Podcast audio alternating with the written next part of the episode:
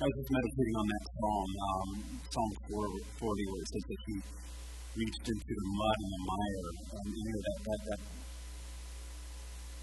picture of salvation that when we are without Christ, that we are dead in our sins, that we are filthy in our sins, and he reaches down and he doesn't give us a lecture. He doesn't say, well, if you do X, Y, and Z, you can get out of there. He holds his hand down into the pit and he pulls us out and sets our feet on a rock. Isn't that a beautiful picture?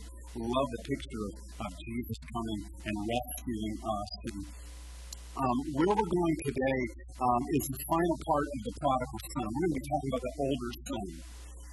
We've been looking at this, probably the most famous parable one of the most talked about, one of the most written about uh, parables um, that, that Jesus ever told. And then he told these parables. We're, we're in the series on the parables, but we spent quite a bit of time in this one, specifically because I believe that Jesus is trying to really say some things, um, obviously to the, to the audience that he had with him, but also to us, that he was speaking some things very profoundly to us.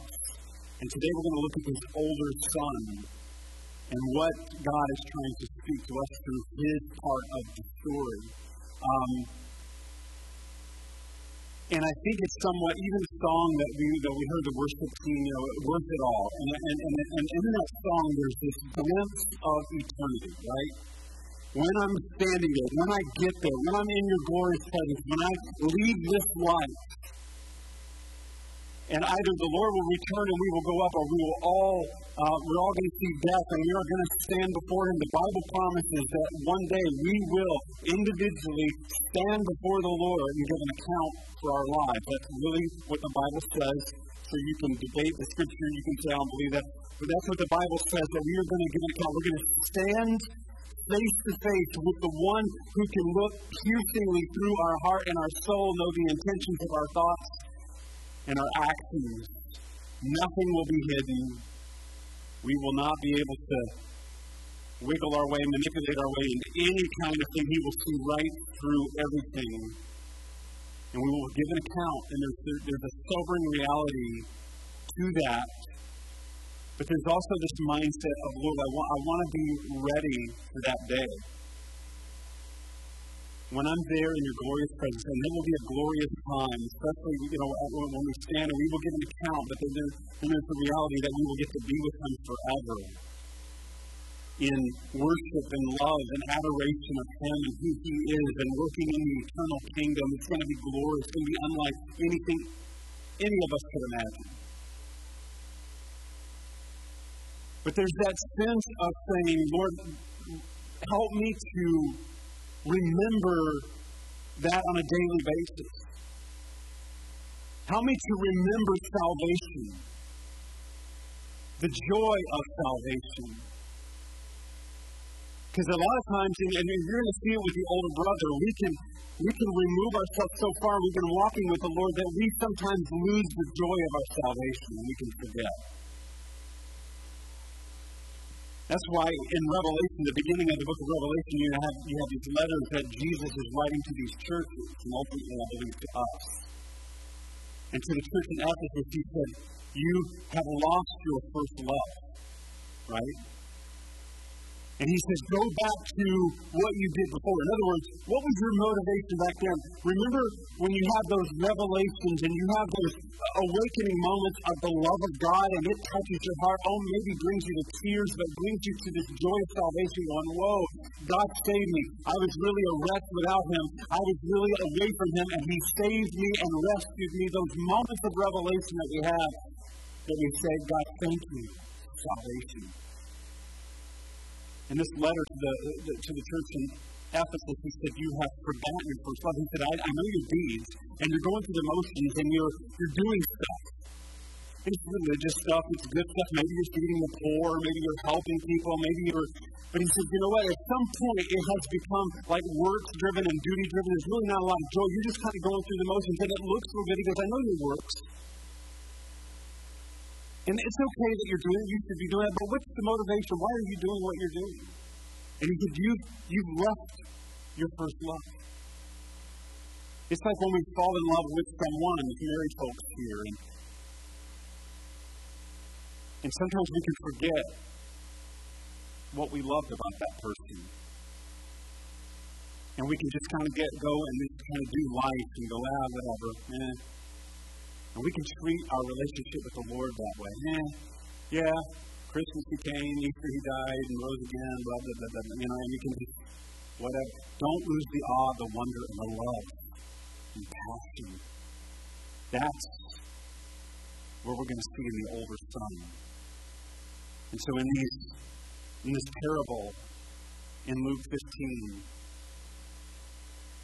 Jesus starts by telling them two stories before he tells the prodigal son. We looked at those first. But again, let's look at the audience. This is now the tax collectors and sinners were all drawing near to him. That beautiful picture, they were coming near. They wanted to hear what he had to say. I love that sinners were being drawn to him. I'm saying if we're following Christ, I want people to be drawn here. I want them to understand the love of Christ. And yes, Jesus says, I love you, but I love you enough not to leave you. It's speaking the truth in love, right? And not just the love without truth, not the truth, not just speaking the truth without love. Does that make sense? And so he has these people here that are drawn to him, and then there's another group that's there, the Pharisees and scribes grumble, saying this man receives sinners and eats with them. So you have two groups there. And Jesus is telling these stories, and basically he's talking to us and saying, you were once sinners or you're very religious. And, and there, there, there's two, I'm going to tell you a story about who God is and to guard your heart. And so he tells the story about the lost sheep, right? And the, and the, and says the shepherd leaves the 99 and goes and he finds the sheep and he rejoices that he found. And he says there was a lady that lost his coin. And we understand the coin was worth about a day's wage, so it wasn't a, a grand amount of money, but there's some things that are more valuable than just monetary things. And so she searches the house and listens. She's turning furniture over until she finds the coin and she rejoices. And Jesus is making a statement here. He says, There is worship, there's celebration in heaven before the angels when that sheep is found on that coin. He said, You're like the sheep, you're like the coin, and God is in search. And, and what does Jesus say in Luke 19? The Son of Man comes to seek and save the lost, and he encounters that field. And so these three characters in the story that he gets to in the prodigal son, Jesus is setting up, and then he tells the prodigal son, there's father, there's this younger son, and there's this older son.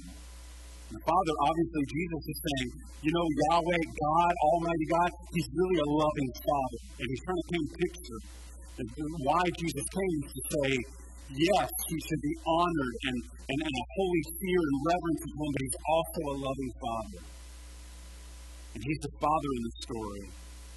And we see the Father's response to allow, remember the young kid says, Give me my inheritance, give me what's coming to me. And he went out and he wasted it, and the Father gave it to him. And sometimes, and Jesus saying, sometimes God will let you be God of your own life. And we see the younger son become God of his own life, and he just wrecks it completely. Sometimes God, in God's sovereignty, He will allow you to be God of your own life so that you can realize you do a lousy job of being God, and He wants to be God. He wants to be Lord of your life because He has a better plan for you. Then we see His heart respond when this boy comes home. He throws his arms around him. The kid smells like a pig. He is dirty. He's lost everything and wild living and partying and everything imaginable. And this father embraces him and says, Get the robe, get the ring, get the sandals. The son who was lost is found. We see his heart. We see, then we talk about the younger son. And again, basically, is I think I'm a better God than you are, God. And sometimes we're like that. When we're away from God, we are calling the shots of our own life. I can do a better job. And he goes away, and, and we see what happens is he does a horrible job being God. He comes home and feels shamed, he feels condemned, he's to, I'll, I'll just, what does he say to the father? I, I'll just be a slave in your house. Just let me be a slave. My, your slaves have it better than me. I'll just be a slave in your house. And the father says, no. So this boy has a, he's wrestling with who the father is, and and Jesus kind of attention to say, God, when you respond to God, His heart is turned toward you in compassion and love. His love is huge. Interestingly enough, the word prodigal, and Timothy Keller, who's a pastor and author, he wrote The Prodigal God. The word prodigal has a dual meaning. It's very interesting as we look at this story. The first one is the obvious one because we've always talk about the prodigal son, right? It's spending recklessly or wastefully. That's what he did, right? But there's a second definition of prodigal. It means giving something on a lavish scale. And so there's a prodigal, there's a son, but there's also, Jesus is saying, God gives on a lavish scale His grace and His mercy and His love. To give something on a lavish scale it means that you didn't do anything to earn it, you didn't do anything to, to be better to get it. It's just that it's just poured out to you. And so Jesus and that's why the Pharisees, they're a little bit offended by this, just saying, really, God, you know, we're, we're rule followers, and God is like saying, yeah, I understand you guys are rule followers, but you have forgotten about God's love and mercy and grace. It's way bigger. And so you have, yes, spending recklessly, but you also have giving lavishly to Father. So let's read through this story very, very quickly, and then we're going to talk about the older son. So Luke 15, starting in verse 11. Jesus continued, There's a man who had two sons. The younger one said to his father, Father, give me my share of the estate. So he divided the property between them. Not long after that, the younger son got together all that he had, set off for a distant country, and there he squandered his wealth in wild living. After he had spent everything, there was a severe famine in that whole country, and he began to be in need. Verse 15. So he went and hired himself out to a citizen of that country, who sent him to his fields to feed pigs. He longed to fill his stomach with pods that the pigs were eating, but no one gave him anything. When he came to his senses, there was a revelation, awakening. He said, How many of my father's hired servants have food to spare? Here I am starving to death. Verse 18, next slide. I will set out and go back to my father and say to him, Father, I have sinned against heaven, I have sinned against you, I am no longer worthy to be called your son. So he's, he's repentant, he realizes it, he repents. Make me like one of the hired servants. So he got up. And there's the action. Sometimes it, we got to go more than just being sorry. We need to get up. And since the word Bev had, we need to move toward the Lord. He got up and he moved towards toward his father. And he went to his father, but while he was still a long way off, here's the lavish love of God. He, while he was a long way off, his father did what? Did he have his arms crossed and was he angry? No, his father saw him, was filled with compassion. He ran to his son, he threw his arms around him, and kissed him. Verse 21 The son said to him, Father, here's the rehearsed speech. I have sinned against heaven and against you. I'm no longer worthy to be called your son. But the father said to his servants, Quick, bring the best robe and put it on him, just giving him identity, saying, You are my son. Put a ring on his finger, sandals on his feet. Bring the fattened calf and fill it. This is a huge party. This is extravagant. The father's saying, throw the biggest party that we can throw. It's going to cost a lot of money, and we're going to do it. Let's have a feast and celebrate. This is more than fire up the grill. We're going to have a few hot dogs and hamburgers. Okay? Back in this day, this was a feast. This was where you would call friends. That's the idea when, when, the, when the shepherd finds the lost sheep and the woman finds the, the coin. It says that they call their friends and say, Come celebrate. Again, this is not like a mass cast going, Found it, thanks. Or found it, THX. Can you not write thank you, please? Is it kind of hard to add a couple letters? THX. Thanks. Um, wow, that's heartfelt. Um, no, what they're saying is this is extravagant. This is a feast. We're going to leverage a lot of stuff because this lost one was found. Verse 24, for the son of mine was dead and is alive again. He was lost and he's found. So they begin to celebrate. Then verse 25, here's where we're going today. Meanwhile, Meanwhile, the older son was in the field. When he came near the house, he heard music and dancing. There's a party happening in the house. So he called one of the servants and asked him, What is going on? Your, your brother is coming? And your father has killed the fattened calf because he passed him back safe and sound. The older brother became angry and he refused to go in. So his father went out and pleaded with him. I want you to see what's going on here, the dynamics that are happening here. He's angry. He's not going to go in. The father comes out to him. So there's a move of the father even to the oldest son. Talk about that in a moment. But he answered his father, Look, all these years I've been what? What's it say up there? Slaving. Interesting. Interesting usage of words. I've been slaving for you and never disobeyed your orders. So the pit. Yet you never gave me even a young goat so I could celebrate with my friends. But when this son of yours who has squandered your property, this son of yours, he's not even calling him my brother, this son of yours, it's always the other, you know, you're, when, when the child's disobedient, it's always the spouse's kid, right? Honey, this son of yours, I don't know what's going on here, but he's taking after you today. Don't say that either.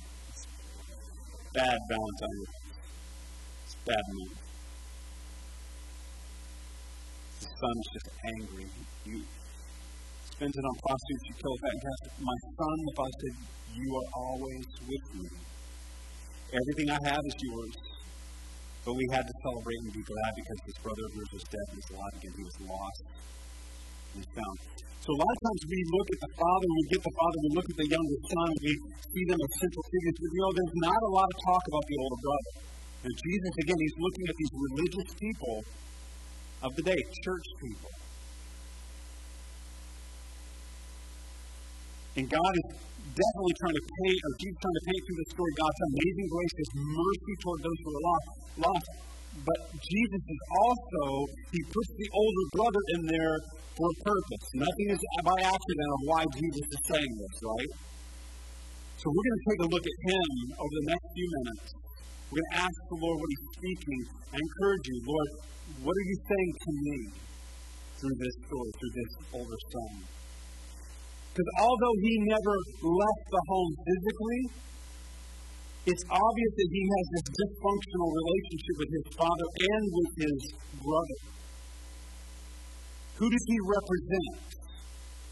He represents many religious and moral people who maybe haven't wasted their life on wild living like the, like the younger brother.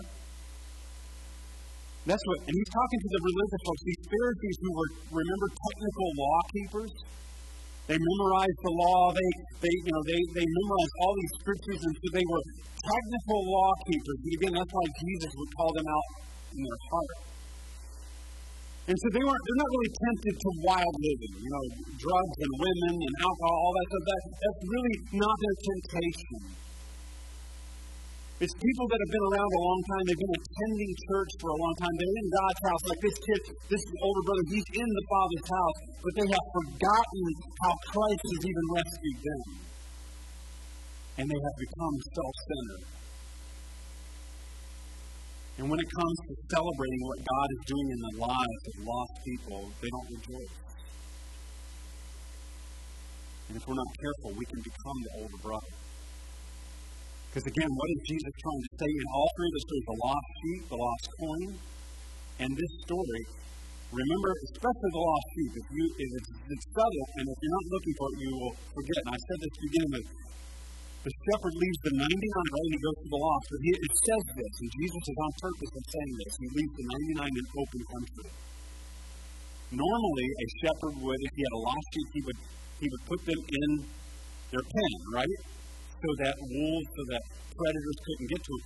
Jesus says the 99 are left in the open country, and he goes and looks for the one. He finds the one, he puts him on his shoulder. What are the 99? They're lost, right? They're in their little religious group over there, and they don't even realize the shepherd has left. They should have been following along. They should have been a part of helping him find in some ways. But they're all over there, and they don't even realize they're in open country and they're open to predators. And Jesus says, what he's saying is he's got those Pharisees in the room and says, You guys don't even realize you're lost, but you're lost too. You've gotten so religious you have forgotten joy. And so let's look at the characteristics of the older son. So after working all day in the field, the older brother arrives at the house. He hears the celebration, he hears the party, the dancing. When he learned the party was for his younger brother's return, he became angry and he refuses to go into the celebration. And in his attitude, in his statement, we're going to find three characteristics. Let's look at the first one. An angry, grumbling, self centered spirit. Verse 28 tells us that he became angry. The word here uses that means it's more than just being I'm a little bit mad. Actually, the connotation is he flew into a rage. I cannot believe that you would do this for him. When his father came out to plead with him to join the party, he grumbled and he complained. I've never left home. I've never spent my money on prostitutes, and you've never even given me a goat, and you're giving him the fattened calf.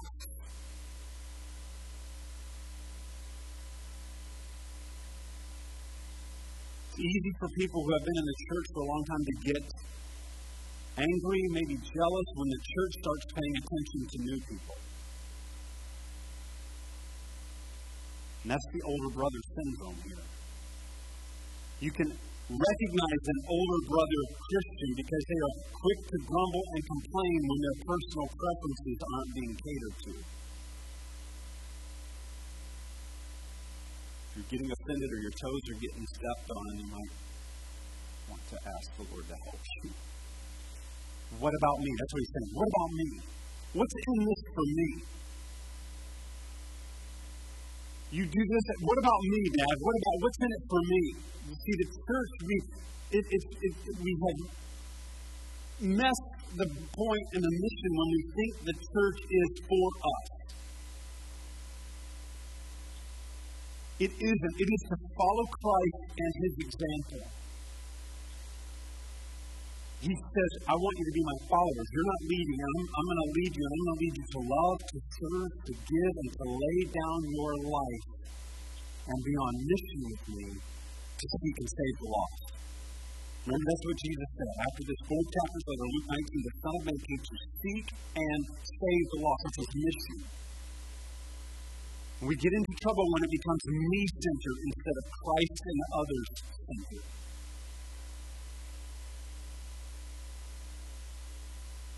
But it's subtle. We must guard our hearts against grumbling, complaining, and griping. And I've heard this before. Now, I don't mean to be critical, but I don't mean to complain. However, you know what's coming a complaint. I'm not trying to be overly critical. Yes, you are, because you're about to say something that's going to be overly critical. And so sometimes they try to soften it. Sometimes it can just be straight up gossip, grumbling, and complaining to other people that will lend an ear It's dangerous. What does James 5 say about it? Don't grumble.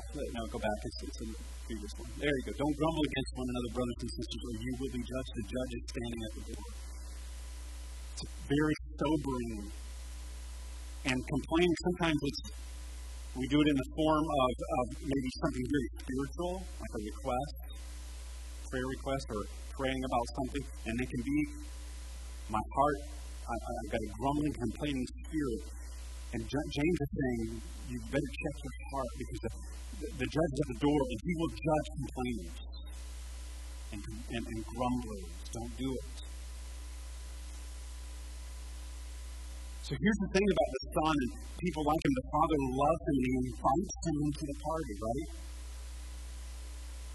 Sometimes if you rather be miserable standing on the outside with their arms crossed They've forgotten about love. They've forgotten about their own rescue. And they just find fault about everything that's going on. I don't like the music. It's too hot. It's too cold. It's too this. It's too that.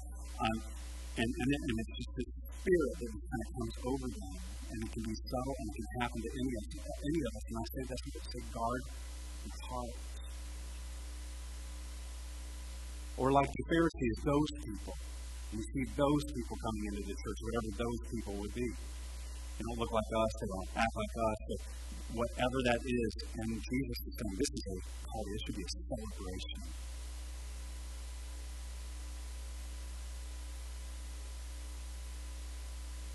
People have an unholy sense of ownership. Don't change anything. This is my church sometimes angry to the point of confrontation. And this guy, this young, this older son is confronting his father. And Jesus says, Father is God. And it's almost like a confrontation when things don't go their way. Don't change anything. There's one pastor that shared before um, he kind of lived in a very rough upbringing, had a very wild life, and then God brought him, and later on he became a pastor. But when he first became a Christian, he was going to a small little church, and he began to invite all his wild and crazy friends to church with him. Well, in a small church, and, and, and, and people are not used to this, this is messing everything up. They're coming in, they're, you know, they're, they're doing whatever they do. They're, you know, out in the parking lot. They're not talking like everybody else. They might be saying something, and it's making people uncomfortable. And this little lady came up to him and she said, "You have ruined my church." And he said, Where do you want me to bring them? What do you want us to do with them? He said, God has saved me, and so I had to invite him.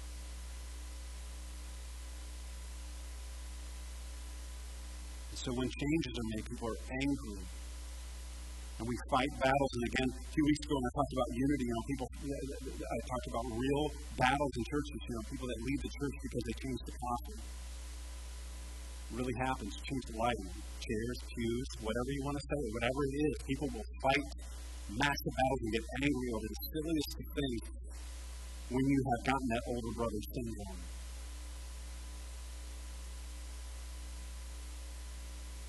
And Jesus is calling us out of that.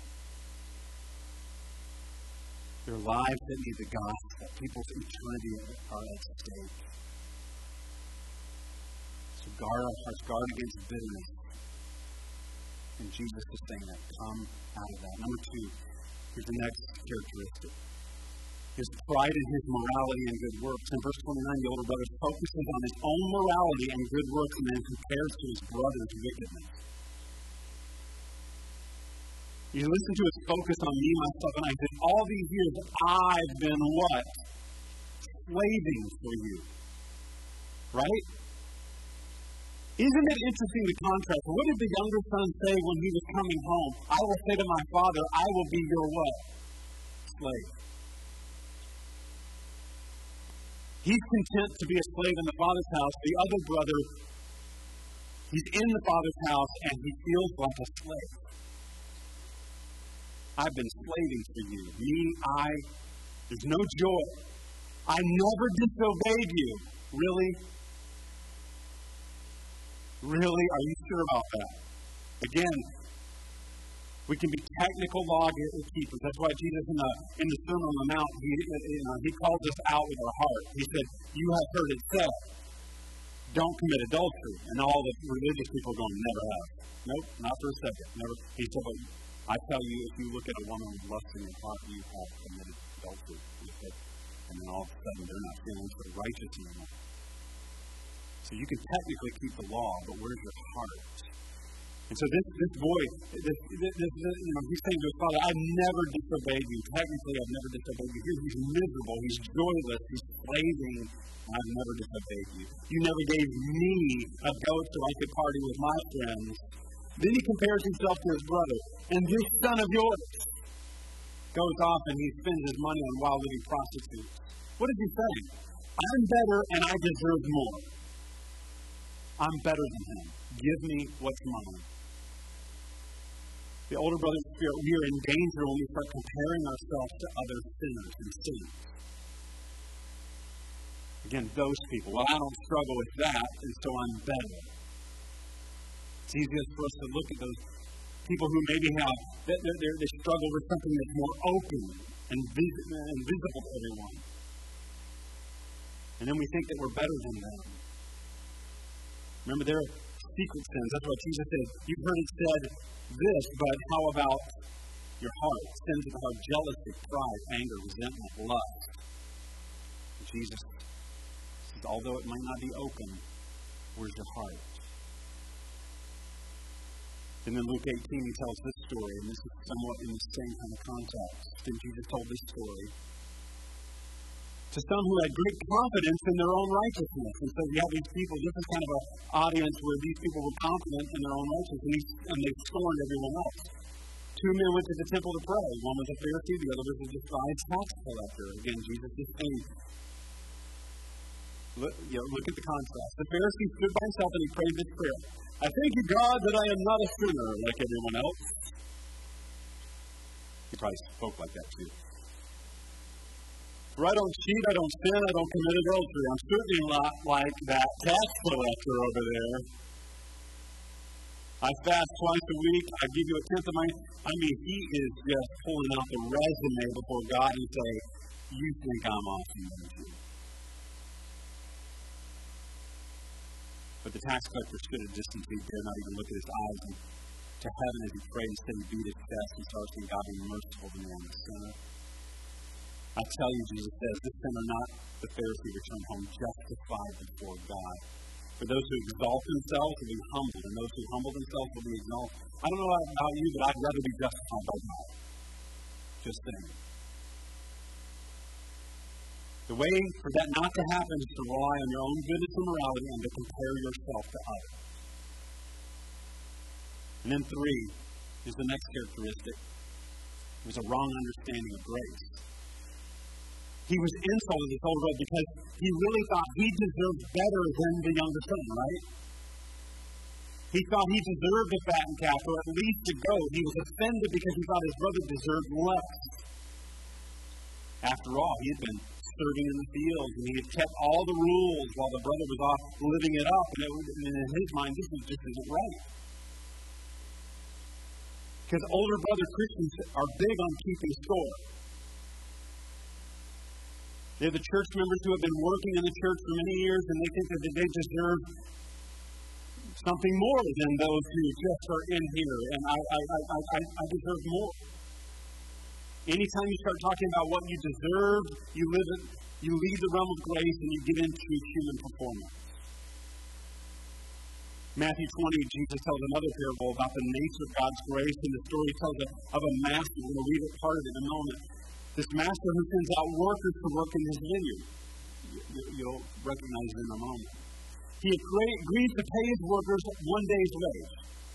Whoever works for me, I'll give you one day's wage for their work. So they started working, some of them at sunrise. At 9 a.m., he sends other workers to help. Then at noon, another batch. Then at 3, some more. Then, right before quitting time, he hires some more. And they only work for just a, just a short bit of time. Finally, the day is over, the whistle blows, and it's time for the workers to receive their wages. So let's pick up the story, Matthew 20, starting with verse 8.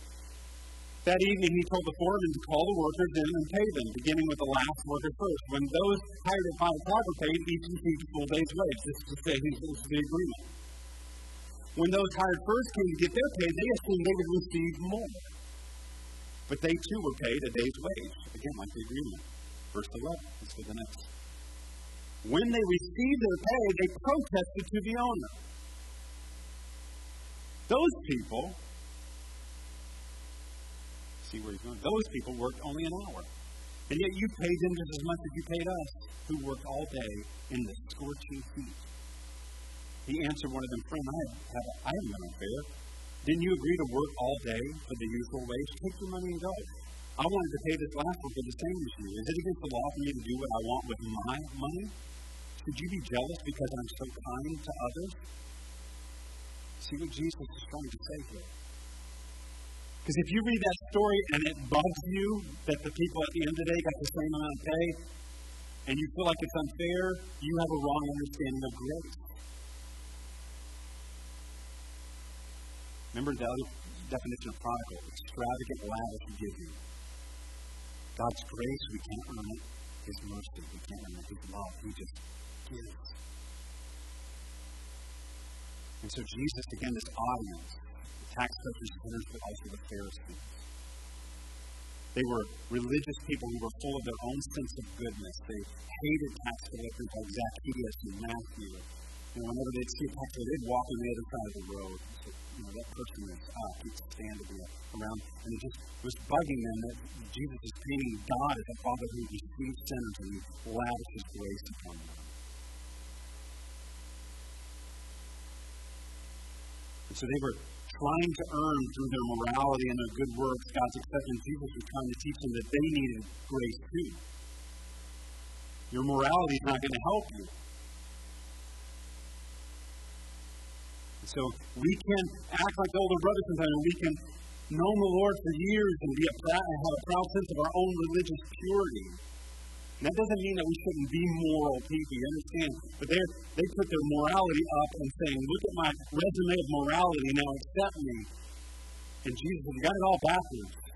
We say, I am undeserving. Lord, thank you for your mercy and grace. I receive your love. And now, by the power of the Holy Spirit giving me strength, I can be moral and I can do what you've called me to do.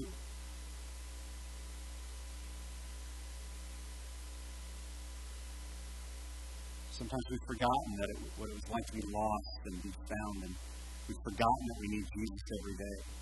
That's why Jesus said, take up your cross every day. remember the cross every day. Remember His love. Remember that you couldn't do it. If you could do it, if somehow your morality kicked in, the cross would not have needed to happen. Remember the cross. Blessed are the poor in spirit, Jesus said. They realize their need of me. And God's grace available to anyone who comes to Him in repentance. And unfortunately, the church can, if we're not careful, get full of older brothers. And it's because of that many churches die. Again, fights about carpet, coffee, lighting, music styles, silly things have become on the forefront issue when we forget lost people. And we just have, there's nothing in us that tenderizes our heart that there might be somebody lost, far away from God, that needs Jesus desperately. It's just that you didn't do it my way and I'm angry. Forget them. Forget the lost. I know that they're dying and going to hell, but forget them. What about me? That's this older brother.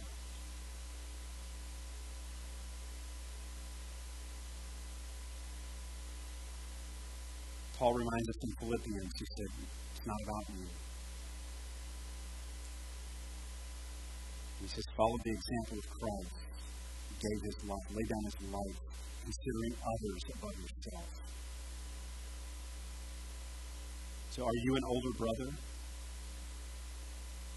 Are you becoming an older brother? It's easy, again, to think about other people, but what about me? Look at your own hearts. I want you to look at the words, and I'm going to close with this. Look at the words of the father to the older brother as we close. So as he ran to meet the younger son, remember he runs to him. His older brother's sitting outside the party and he's crossed his arms. He's mad. I don't care. I, would rather my brother. I'd rather him like die out there. I, don't, I, don't, I don't care. What about me? What, what, what was that for me? As he's out there sulking, as the father went to the younger son, he goes out to the older brother and he lovingly puts his arm around him. And he doesn't scold him, which I think is beautiful. But let's look at what he says. He said, You've always been with me. What's he saying? I love you, not what you can. I love you for you, not what, for what you can do for me. I don't love your morality. I don't love you for your morality. I don't love you for your good works. I love you for you. I created you. I love you because I want to be with you. You've always been with me. I love you. It's not your work that makes you valuable. And he's saying, Son, you get me. That's why it says about God that, that, that He is our exceeding great reward. Jesus is our reward. We get If we get nothing else in this life but Jesus, it's all worth it. It's all worth it.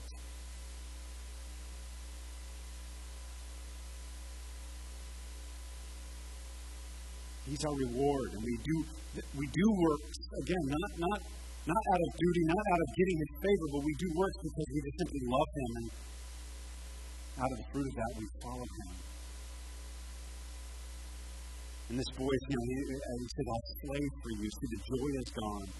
He's left his first love. It's been replaced by joyless work that leads to, I deserve. What about me? So I love you. You've always been with me. Next, the Father says this, number two. All that I have is yours.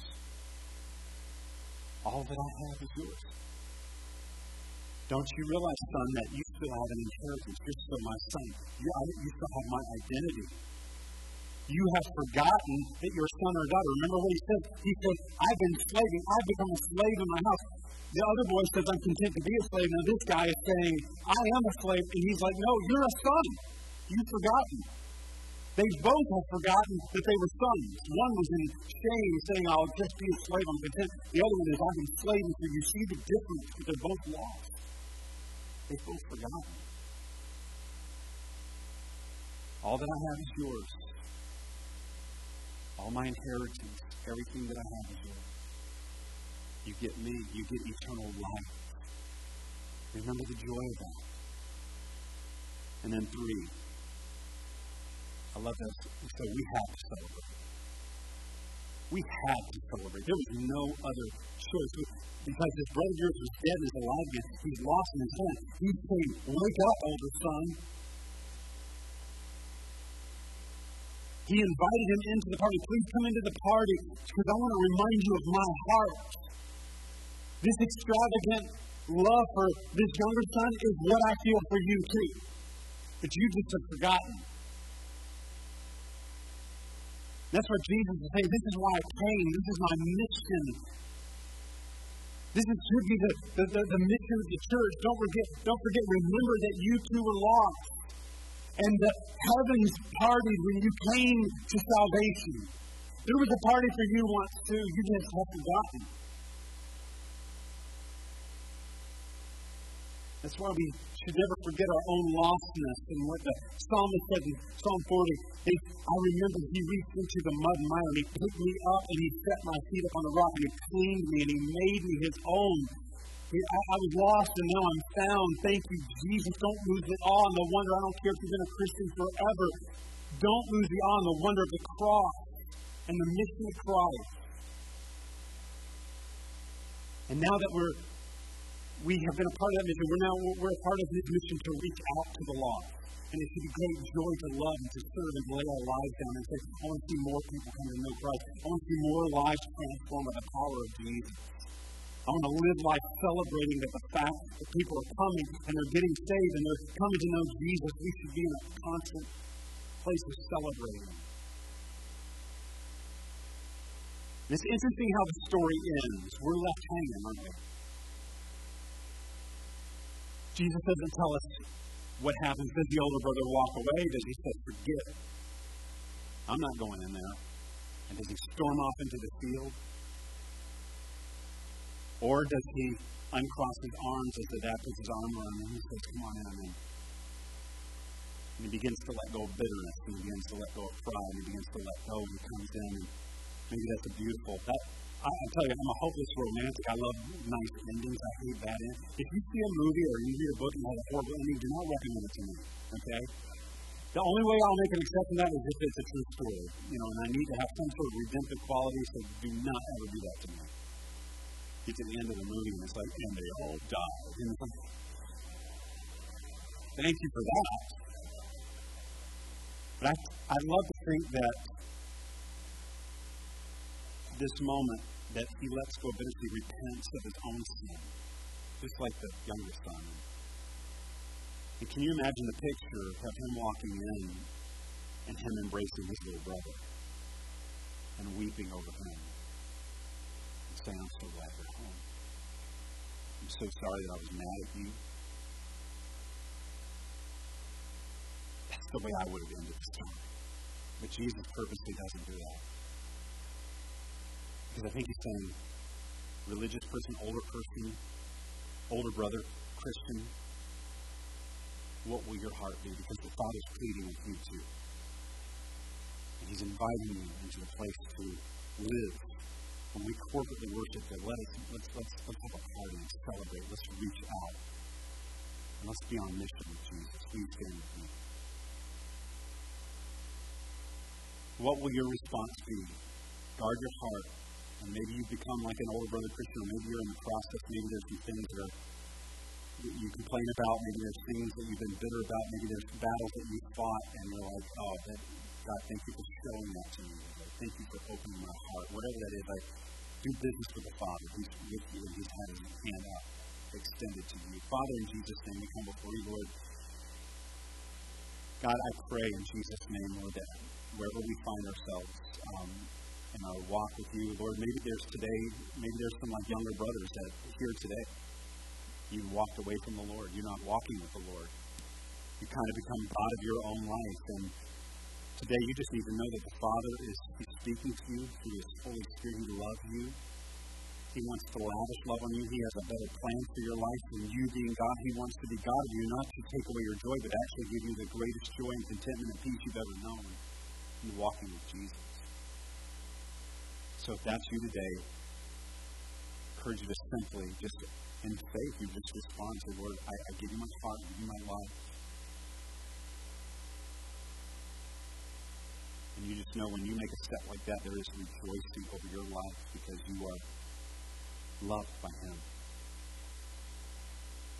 And Lord, I pray today too for the older brother Christians. Lord, again, that's not a chronological thing. That's not just old people. That's that can be people that just maybe been saved for five years and they've made it about themselves. We can all walk in that if we're not careful. Help us to guard our hearts.